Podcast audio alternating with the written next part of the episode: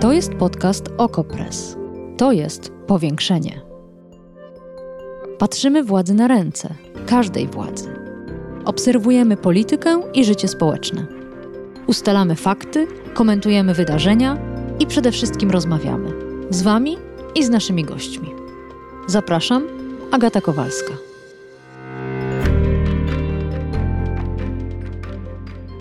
Majówka okres, kiedy piwo kupisz taniej niż chleb.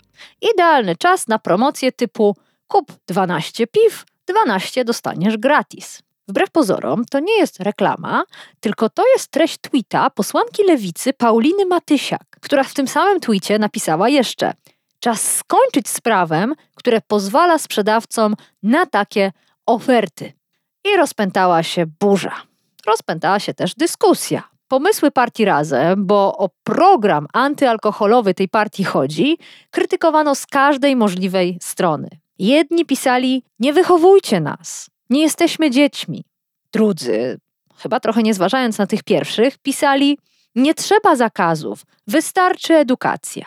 Ktoś pisał: Wszystkiego byście zakazali, odbieracie człowiekowi smak życia. Pojawiały się też pytania o to, czy jakiekolwiek zakazy powstrzymują ludzi od picia alkoholu i dlaczego ktoś, kto uzależniony nie jest, miałby stracić prawo do promocji, po to by inny alkoholik taniego piwa nie kupił. Dzisiaj w powiększeniu przyjrzymy się pomysłom partii Razem i wszystkim tym głosom krytyki. Z kim? Z autorką tweeta. Zapraszam.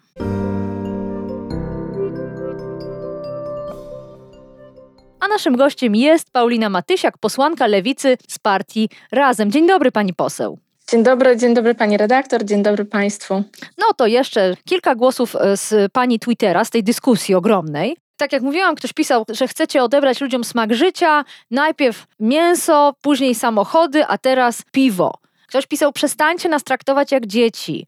Ktoś, dość złośliwie, nie chcesz piwa z promocji, to go sobie nie kupuj. Nawiązując oczywiście do hasła związanego z legalną aborcją. Co by pani odpowiedziała tym wszystkim ludziom?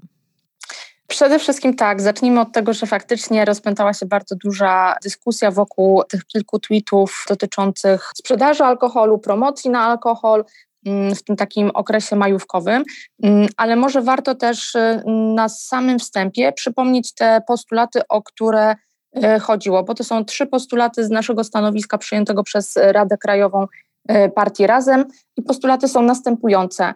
Mm, postulaty, które e, są w stanie po, pomóc ograniczyć niekorzystne zjawiska związane z nadużywaniem alkoholu. Pierwsze, wycofanie sprzedaży alkoholu ze stacji benzynowych. Po drugie, Mm, przestrzeganie zakazu reklamy alkoholu, rozszerzenie y, tego zakazu też na reklamę internetową, a także ograniczenie możliwości promowania sprzedaży napojów alkoholowych w różny sposób, czy przez czasowe obniżki cen, czy przez jakieś inne formy ekspozycji alkoholu tam, gdzie on jest sprzedawany. E, I trzeci postulat, upowszechnienie dostępu do tanich testów badania trzeźwości w tych miejscach, które alkohol właśnie sprzedają, ale także podczas imprez masowych.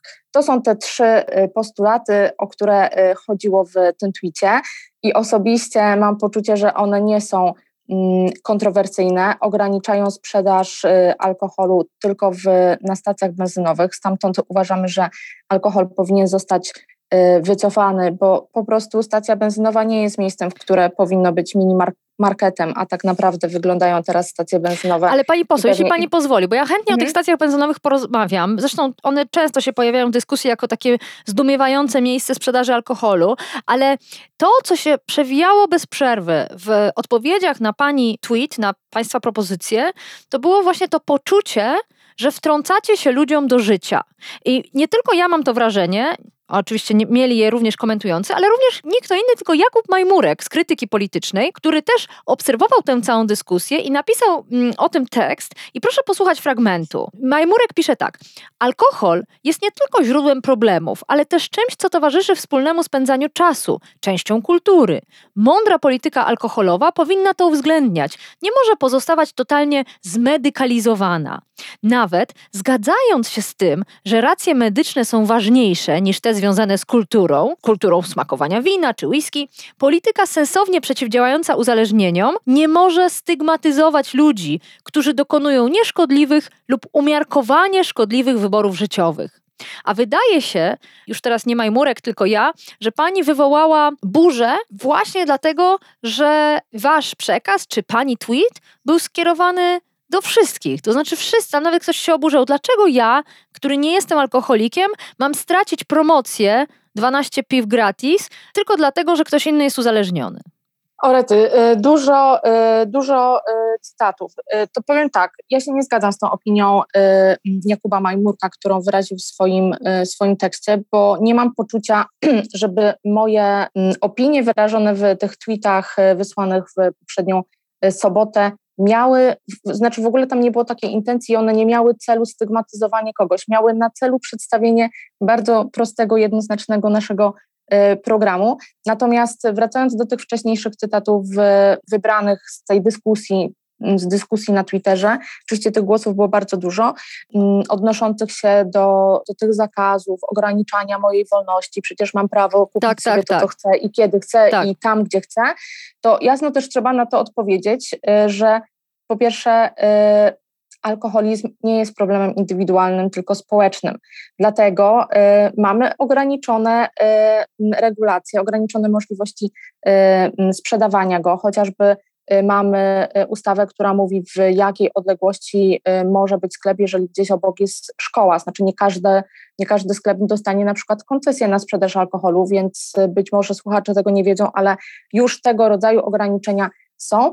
Mm, I po prostu my w Partii Razem uważamy, że te ograniczenia należałoby rozszerzyć właśnie na stacje benzynowe, ze względu na to, że to nie powinno być miejsce, w którym ten alkohol powinien być e, dostępny, powinien być tak eksponowany. Wiele, wiele stacji wygląda po prostu jak e, duża część jakiegoś sklepu monopolowego, bo w zasadzie często całe ściany są zastawione alkoholem e, różnej mocy, więc trudno nazwać tak naprawdę zakaz czy czy wycofanie sprzedaży alkoholu ze stacji y, y, benzynowych jako jakiś zamach na wolność jednostki, ponieważ ten alkohol nadal będzie dostępny w tych wszystkich innych miejscach, w supermarketach, w sklepach, y, w sklepach spożywczych koło domu, więc tak naprawdę chcemy po prostu, by alkohol zniknął z tych 7,5 mm, tysięcy punktów, bo tyle jest mniej więcej stacji benzynowych w Polsce. One służą do czegoś innego, do tego, żeby zatankować paliwo, Y, żeby posilić się w czasie y, drogi, y, a nie do tego, żeby, żeby sprzedawać duże ilości alkoholu.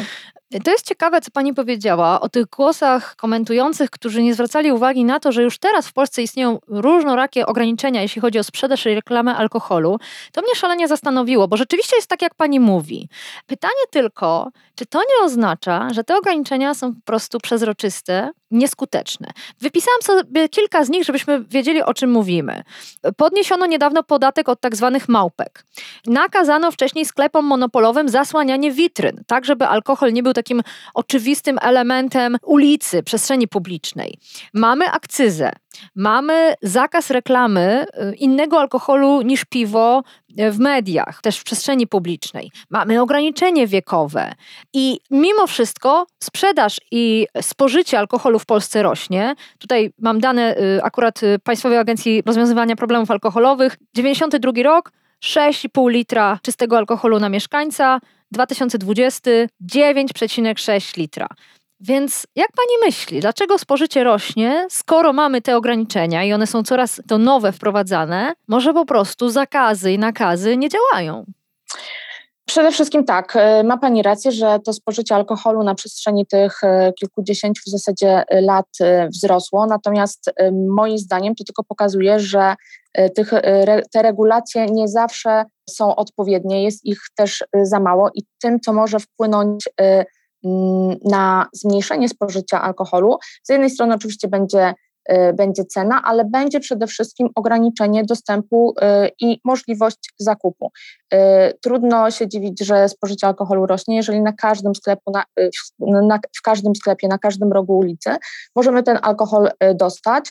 Do tego dochodzi często, zwłaszcza w tych jakichś mniejszych sklepach, taka mocna też reklama alkoholu, bo te wspomniane przez Panią y, chociażby małpki, czy ten alkohol w mniejszych pojemnościach, jest bardzo często zwyczajnie wyeksponowany w tym miejscu, gdzie stoimy najdłużej, gdzieś na przykład przy kasie czy za sprzedawcą, więc to też oczywiście wpływa na, na spożycie. My w naszym stanowisku teraz nie dotykaliśmy tego tematu alkoholu sprzedawanego w butelkach małej pojemności, ale też warto pamiętać, że to jest też bardzo duży problem. Y, to jest y, mm, mm, tutaj mamy, mamy, będziemy mieli do czynienia z takim mechanizmem, który zachęca do takiego y, niebezpiecznego Y, groźnego też dla zdrowia trybu picia, do picia przed pracą, to też normalizuje no ten tak, dostęp do alkoholu, wiemy, że mogę kupić wiemy, buteleczkę że... i schować ją do torebki. Tak, ale podniesiony podatek zadziałał. Wiemy, że spadła sprzedaż tych tak zwanych małpek. Wprawdzie branża spożywcza, tutaj się akurat posiłkuje tekstem w portalu money.pl, twierdzi, że za to wzrosła sprzedaż półlitrowych butelek z wódką, natomiast nie podali danych, więc nie wiemy na ile to jest prawda, na ile hmm. to jest ich sposób lobbowania wskazujący, że owo ograniczenie dla małpek wcale nie zadziałało, bo ludzie dalej piją tylko w innych pojemnościach. No tak, ale to warto łatwo też sobie po prostu wyobrazić, że raczej ktoś, kto y, przed pracą kupował małą buteleczkę, raczej teraz nie będzie kupował pół litra, więc oczywiście należałoby raczej popatrzeć, jak to badanie było robione, jaka była metodologia, żeby móc no, jakoś tak konkretnie je je skomentować. Natomiast, y, y, natomiast tak, w sensie no, y, te małpki zwiększały ten, tę dostępność alkoholu. Kupowało się co prawda mniej, ale taniej. One też jakby dopuszczały i, i w zasadzie tak normalizowały taki model konsumpcji mm, takiego mm, picia pod wpływem impulsu, tak? utrzymywania się na ciągłym rauszu, no i oczywiście też po prostu kupowania alkoholu nawet przed wyjściem gdzieś na miasto do jakiegoś lokalu, żeby po prostu, e, mm, żeby tak naprawdę kopało, ale nie po kieszeni, no mówiąc już zupełnie tak kolokwialnie. Więc, e, więc ten model picia, on oczywiście nie jest właściwy, nie jest, e, nie jest dobry, tak? I też prowadzi do wielu szeregu problemów, bo tak jak właśnie mówiłam na początku, to co jest kluczowe, to właśnie to, że alkoholizm i problemy i, i skutki mm, nadużywania alkoholu to nie są problemy y, indywidualne, tylko społeczne. Dlatego należy je rozwiązywać właśnie w społeczeństwie. Trudno tutaj apelować do y, Pojedynczych indywidualnych osób. Mhm. Y, odbiorców, konsumentów. Mhm. Słuchajcie, nie kupujcie w takich miejscach, mm, nie pijcie w taki sposób, bo to po prostu nie działa. I też zresztą potwierdzają to wszystkie mm, badania, że tak naprawdę ograniczenie spożycia alkoholu mniej zależy od edukacji w tym temacie, a bardziej właśnie od mm, tego, jak wiele i gdzie i w jakich godzinach y, otrzymujemy przekaz o alkoholu, czyli gdzie pojawiają się reklamy y, alkoholu. To oczywiście bardzo działa też na młode osoby. Y, mm, to, gdzie ten alkohol jest dostępny i jak często i kiedy chcemy, możemy go możemy go kupić. To są te rzeczy, które wpływają na to, Y, jak dużo pijemy, jak dużo kupujemy y, i w jaki sposób y, spożywamy. Mhm. Ale bardzo mnie zastanawia ten element edukacji. To cytowałam na początku, sporo było takich głosów, wystarczy edukacja, od szkoły to się powinno zaczynać i tak dalej, i tak dalej. Miałam bardzo silne skojarzenia, wręcz takie nieprzyjemne déjà vu z dyskusji o wydawałoby się zupełnie innym temacie, bo o bezpieczeństwie ruchu drogowego. W momencie, kiedy próbowano w Polsce już dobre parę lat temu wprowadzić pewne prawa dla rowerzystów, to pamiętam, że pojawiły się głosy, nie ma co ograniczać kierowców samochodów, wystarczy edukacja. Później mieliśmy bardzo długo się toczącą dyskusję o prawach pieszych i również wtedy była mowa o tym, że wystarczy edukować kierowców, zamiast nadawać prawa pieszym. Tu chodziło akurat o pierwszeństwo na pasach. Następnie mieliśmy wprowadzony zresztą przez Prawo i Sprawiedliwość podwyższenie mandatów i również wtedy głosy oburzenia, po co karać kierowców, wystarczy edukacja. W tym przypadku też się ten głos pojawia, tylko jest jedna różnica między tymi opisanymi przeze mnie politykami, które wywalczano przez lata, a tym, co Państwo proponują. Otóż wtedy na twardych danych i twardych porównaniach, bardzo też wiarygodnych, śledziłam to z zapartym tchem, pokazywano, że wprowadzenie ograniczeń w prawie działa, wpływa na rzeczywistość społeczną, wpływa na tych pojedynczych kierowców. W przypadku państwa propozycji, która jest między innymi umieszczona na stronie partii Razem, to są tylko trzy punkty i dosyć krótka informacja.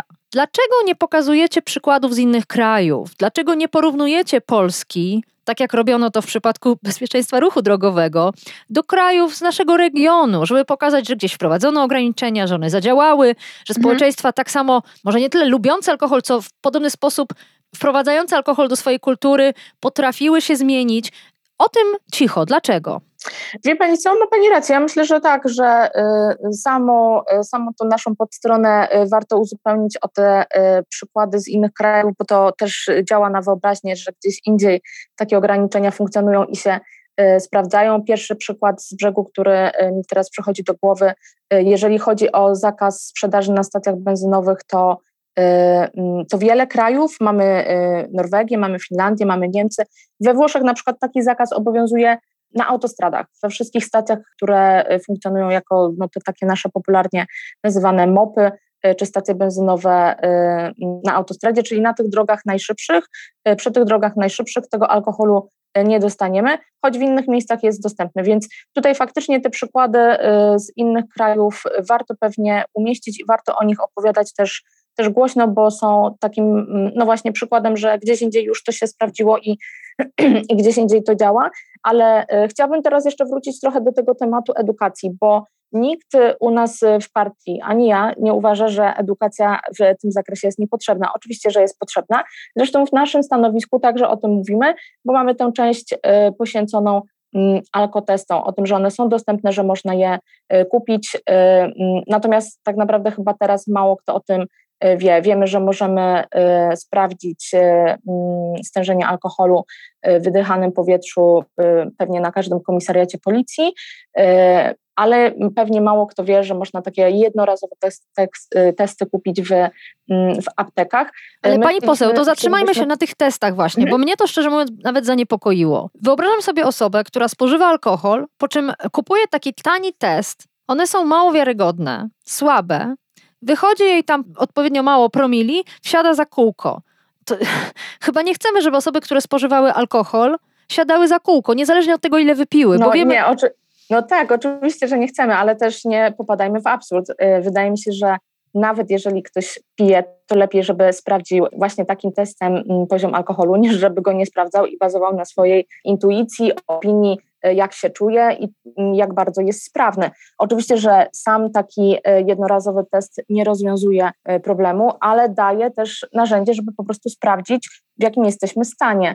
Natomiast dlaczego ta edukacja musi iść w parze z odpowiednimi zmianami prawnymi? Bo jak porównamy tę sytuację do sytuacji, w jakiej jeszcze do niedawna, jeszcze parę lat temu wyglądała sprzedaż alkoholu czy możliwość palenia, to widzimy, że, y, że taka y, na szeroką skalę zakrojona polityka i włączanie przepisów są bardzo korzystne. Chyba ponad 10 lat temu tak, pojawiła się ta propozycja zakazu palenia w niektórych miejscach publicznych i ci, którzy pamiętają, to, to wiedzą, że to była ogromna, ogromna debata, gdzie właśnie pojawiały się podobne argumenty, także te argumenty, które pani przed chwilą podawała y, też zupełnie innej działki z, z bezpieczeństwa ruchu drogowego, czyli że y, uważano, że to jest zamach na wolność jednostki, że, że przecież dlaczego nie mogę zapalić, skoro mam ochotę. Do tej pory wszędzie paliliśmy i w ogóle nie było dramatu, a teraz nagle ktoś nam chce wprowadzać jakieś ograniczenia. Mam poczucie, że teraz, a przynajmniej wszystkie osoby, które ja znam, a które palą, nawet palacze przyznają, że to była dobra decyzja, że nikt nie, ten, nie tęskni za palaczami w restauracjach i w lokalach, więc podobnie adekwatnie jak do wprowadzania właśnie mm. tego typu rozwiązań, można zmniejszać dostęp do alkoholu. I żeby było jasne, to nie jest jakiś absurdalny postulat wprowadzenia prohibicji, zakazu picia, tylko ograniczenia dostępności do alkoholu, ponieważ mamy olbrzymie problemy społeczne właśnie spowodowane Y, piciem alkoholu. Pani redaktor już przywoływała te dane dotyczące tego, ile pijemy, jak to się zmieniło, ale też warto powiedzieć, co roku w Polsce z powodu nadużywania alkoholu umiera blisko 12 tysięcy osób. 800 y, tysięcy osób jest uzależnionych od alkoholu, a 2 miliony, od 2 do 2,5 miliona to są szacunki, pije szkodliwie. Y, to są naprawdę zatrważające dane. To tak, ale zgodzi się pani. Co 15 pije szkodliwie. Zgodzi się pani, że podawanie tych liczb nie działa, bo tak samo nie działało, kiedy podawano, ile osób umiera na raka płuc z powodu palenia, ile osób choruje z powodu biernego palenia. Nie działało podawanie, ile osób umarło na drogach, zostało zabitych w wypadkach drogowych, podawanie liczb nie działa na wyobraźnię. Wie pani, co działa na wyobraźnię? Uznawanie alkoholu jako czegoś absolutnie przyjemnego, bezpiecznego i codziennego. I tutaj chciałabym chociaż nie lubię tego robić, użyć argumentu ad personam, ponieważ pani na swoim Twitterze raz na jakiś czas, i wytknięto to pani w tej dyskusji, pisze, że na przykład jest piątek, wieczór, będzie pani teraz piła piwo, po długim, ciężkim dniu pracy się relaksowała. To jest normalizacja może picia, ale może nie. Może chciałaby Pani to wyjaśnić, bo rzeczywiście wiele osób podnosiło, że z jednej strony partia razem chciałaby sprzedaż alkoholu ograniczać, spożycie alkoholu ograniczać, a jednocześnie Pani nie ma kłopotu z tym, żeby pisać o, o, o, o tym, że będzie piła. Jak to zrozumieć? Tak, no to, to prawda. Wnikliwi obserwatorzy, bo te tweety są, nie wiem, sprzed pewnie dobrych paru lat, e, wyciągnęli e, poszczególne takie wpisy. Zresztą nawet gdzieś widziałam jakieś podsumowanie tego, że przez 7 lat napisałam o pięciu piwach i to jest argument właśnie dotyczący tego, że absolutnie jestem osobą, która nie powinna wypowiadać się w temacie polityki dotyczącej sprzedaży czy promowania alkoholu. No więc po kolei, znaczy to nie jest tak, że jeżeli ktoś zgadza się z tym stanowiskiem, to ma być abstynentem. Mnóstwo osób pije alkohol. Bo ja się z Panią zgadzam, pewnie tak, pewnie liczby nie przekonują odbiorców, ale moim zdaniem te liczby nie są skierowane do indywidualnych osób, indywidualnych konsumentów. Może to na kogoś nie działać. Oczywiście ktoś myśli, ok, ktoś się uzależnia, ja się nie uzależnię. Ktoś jedzie szybko i spowoduje wypadek, ja jeżdżę szybko, ale bezpiecznie i tak dalej, i tak dalej. Znaczy znamy te, te argumenty y, i te racjonalizacje, które y, przy tego typu sytuacjach się pojawiają. Natomiast te liczby powinny działać na polityków, zwłaszcza dlatego, że to politycy ustanawiają prawo. Y, I dzięki temu prawu możemy po prostu zadbać o naszych obywateli, po prostu zwyczajnie. Możemy zmniejszyć liczbę osób, która będzie chorowała, która będzie ponosiła y, konsekwencje y, nadużywania alkoholu, a też dodajmy, że te konsekwencje ponoszą nie tylko te osoby, które nadużywają alkoholu, ale także ich bliscy. Więc to jest argument za tym, żeby tym tematem y, się zająć. Mam nadzieję, że te liczby będą trafiać do decydentów politycznych i że będziemy, rozpoczniemy taką mm, rzeczową debatę w tym temacie. Natomiast no trudno, trudno to zestawiać, że o takiej polityce będą rozmawiać tylko abstynenci. Myślę, że to stanowisko popierają osoby, które w ogóle nie piją alkoholu, które piją alkohol, które doświadczyły na przykład przemocy związanej z nadużywaniem alkoholu przez kogoś. Zresztą do mnie takie głosy też docierały, bo dostawałam prywatne wiadomości w tym temacie. Więc tak naprawdę to jest kwestia zauważenia problemu i próby znalezienia mhm. rozwiązań, takie, które będą możliwe do wprowadzenia. Bo wracając do początku też w sumie mojej chyba pierwszej wypowiedzi, ja osobiście jestem przekonana, y, że te trzy postulaty, które są zawarte w tym stanowisku, one nie są w żaden sposób jakoś znacznie opresyjne, bo wycofanie alkoholu ze stacji benzynowych nie jest tak naprawdę dużym problemem w sytuacji, w której i tak ten alkohol. Ale to nie o stacjach dyskutowano, o zakazie promocji, o zakazie zniżek, obniżek. To ludzi zdenerwowało, a nie te stacje benzynowe. Ale jeszcze, jeszcze jedna kwestia. Jedną z osób, które uczestniczą w tej dyskusji i popierają ograniczenia w sprzedaży i reklamie alkoholu jest Michał Gulczyński z Klubu Jagiellońskiego, czyli takiego think tanku określonego jako centroprawicowy, konserwatywny. Zresztą sami się tak określają. Mówią o sobie prawdziwi konserwatyści. I on sekunduje pani, y, podaje dane, przytacza badania wskazujące na to, że ograniczanie podaży ogranicza popyt, ratuje życie i zdrowie, rozwiązuje problem społeczny i tak dalej. I to mnie ucieszyło, że tak dwa różne środowiska, jak Partia Razem i Klub Jagielloński, są w stanie ręka w rękę działać na rzecz jakiejś polityki. Można się spierać z tą polityką, ale przynajmniej próba współpracy i zebrania danych jest. Natomiast zastanawiam się, czy Państwo sięgnęli do bardzo nieoczywistego sojusznika, jakim jest Prawo i Sprawiedliwość. Podam dwie przyczyny, dla których uważam, że to nie jest absurdalne. Pierwsza jest taka, że to właśnie Prawo i Sprawiedliwość wprowadziło ostatnio ograniczenia wobec tych małpek.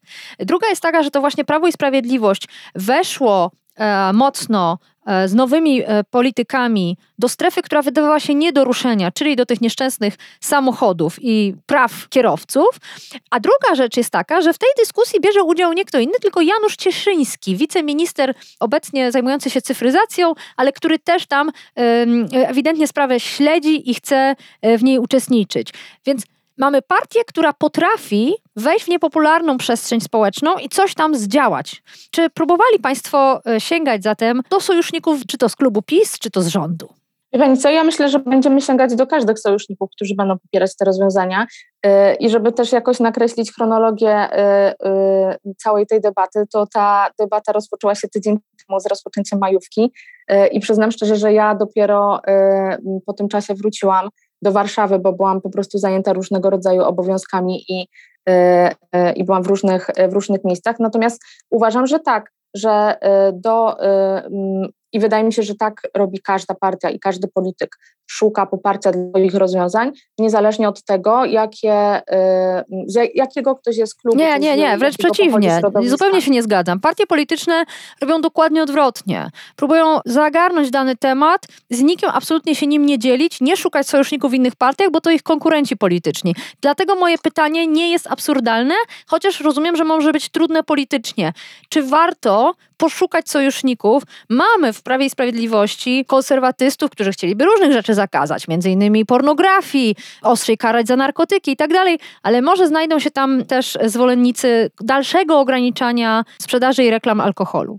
No to ja się nadal, nadal z Panią nie zgodzę. Znaczy być może tak właśnie to wygląda, że część partii e, nie szuka poparcia dla swoich rozwiązań, ale jeżeli jest się partią w opozycji i samemu nie może się tych rozwiązań wprowadzić, no to nie można nie szukać e, sojuszników, nieważne czy po stronie rządowej, czy po stronie opozycyjnej, e, która będzie popierała dane rozwiązania. Jeżeli, oczywiście, bo na razie mówimy po prostu o postulatach w tym stanowisku, nie ma w tym momencie projektu e, ustawy, więc trudno też dyskutować, co konkretnie miałoby być głosowane i co konkretnie miałyby poszczególne osoby, poszczególne ugrupowania popierać, ale moim zdaniem, jeżeli chce się wprowadzić nowe rozwiązania, to tych e, sojuszników trzeba szukać, no chyba, że jest się po tej stronie rządzącej i ma się odpowiednią większość, żeby, żeby przegłosować to samemu. O, moim zdaniem opozycja e, musi szukać, musi szukać sojuszników do hmm. swoich rozwiązań, więc moim zdaniem tutaj ja głośno mówię tak, ja będę szukać sojuszników do, do tych rozwiązań, które popieram, które popiera moja partia, bo wiem, że inaczej po prostu nie uda ich się wprowadzić po prostu w życie. No, włączył mi się trochę sygnał alarmowy, jak usłyszałam, że najpierw projekt, potem konsultacje i, i sojusznicy y, robi tak y, ten rząd, robiły poprzednie. Szalenie to wszystkich irytowało, że nie można dyskutować o rozwiązaniach, zanim powstanie bardzo konkretny nie, przepis. Nie, możemy dyskutować. Ja, myśl, ja myślę, że ta dyskusja już się rozpoczęła i wydaje mi się, że te głosy są bardzo, mm, bardzo różnorodne. Mm, myślę też, że absolutnie trochę tutaj nawiązując do tego, do tego y, przywoływanego pana Kuczyńskiego z klubu Jagiellońskiego, ja myślę, że oczywiście głosy y, popierające y, te propozycje, czy w ogóle zajęcie się tym tematem pochodzą z różnych środowisk, natomiast no, też y, trzeba sobie uświadomić to, że ten problem, problem nadużywania alkoholu, y, czy próba rozwiązywania tego y, problemu i wychodzenia ze swoimi postulatami nie jest ani lewicowa, ani prawicowa. Znaczy, ja bym tutaj nie, nie, przy, nie przypinała temu żadnej łatki. Mnie cieszą wszystkie te głosy różnych osób z różnych środowisk, które z tymi postulatami się zgadzają i, i je popierają, i myślę, że to jest taki dobry prognostyk na przyszłość, że ta debata się toczy, y, że chcemy rozmawiać, chcemy szukać dobrych rozwiązań, może innych niż te zaproponowane. Natomiast to, że y, zaczynamy dyskutować o tym, jak wygląda y, czy promowanie alkoholu, jak wygląda reklama, czy reklama w internecie, która jest naprawdę wielką terrą inkognitą i my nie do końca mamy w naszym prawie dobre rozwiązania do, do tego, żeby tej reklamy w internecie przestrzegać. Y, na przestrzeni ostatnich kilku miesięcy mieliśmy do czynienia z szeroko zakrojoną taką kampanią reklamową, która promowała wydarzenie, na którym ludzie po prostu upijali się tak, na czas. Więc o czym my mówimy i, i zero reakcji. Ja, ja w tej sprawie y, także interweniowałam.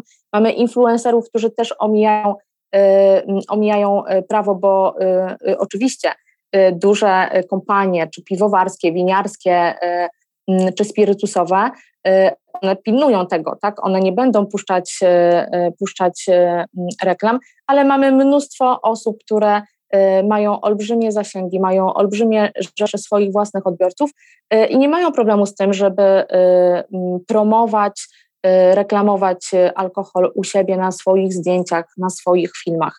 Więc to jest na pewno też rzecz, nad którą trzeba się zastanowić, bo to prawo powinno iść, nadążać za tym, w jakich czasach żyjemy, a zdecydowanie nie nadąża.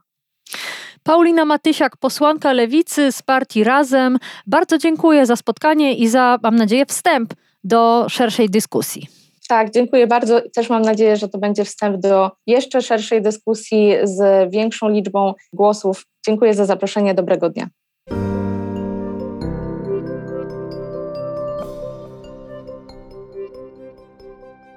Dzisiejszy odcinek powiększenia powstał w związku z głośnym tweetem posłanki Matysiak, ale prosił o ten temat również nasz słuchacz, pan Łukasz. Panie Łukaszu, serdecznie pozdrawiam i mam nadzieję, że chociaż częściowo spełniłam pana oczekiwania. A pan Łukasz swoją propozycję tematu wysłał oczywiście na mój adres agata.kowalska oko.press.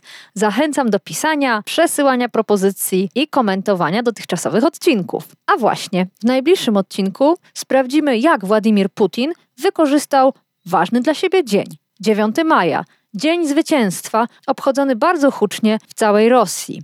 Którą z porażek w wojnie z Ukrainą Putin przekuje w zwycięstwo?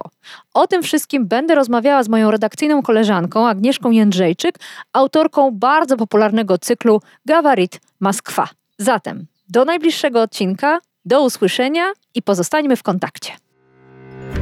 Powiększenie. Podcast Okopres. Prowadzenie Agata Kowalska. Podcast znajdziesz na stronie Okopres i w Twojej ulubionej aplikacji do podcastów.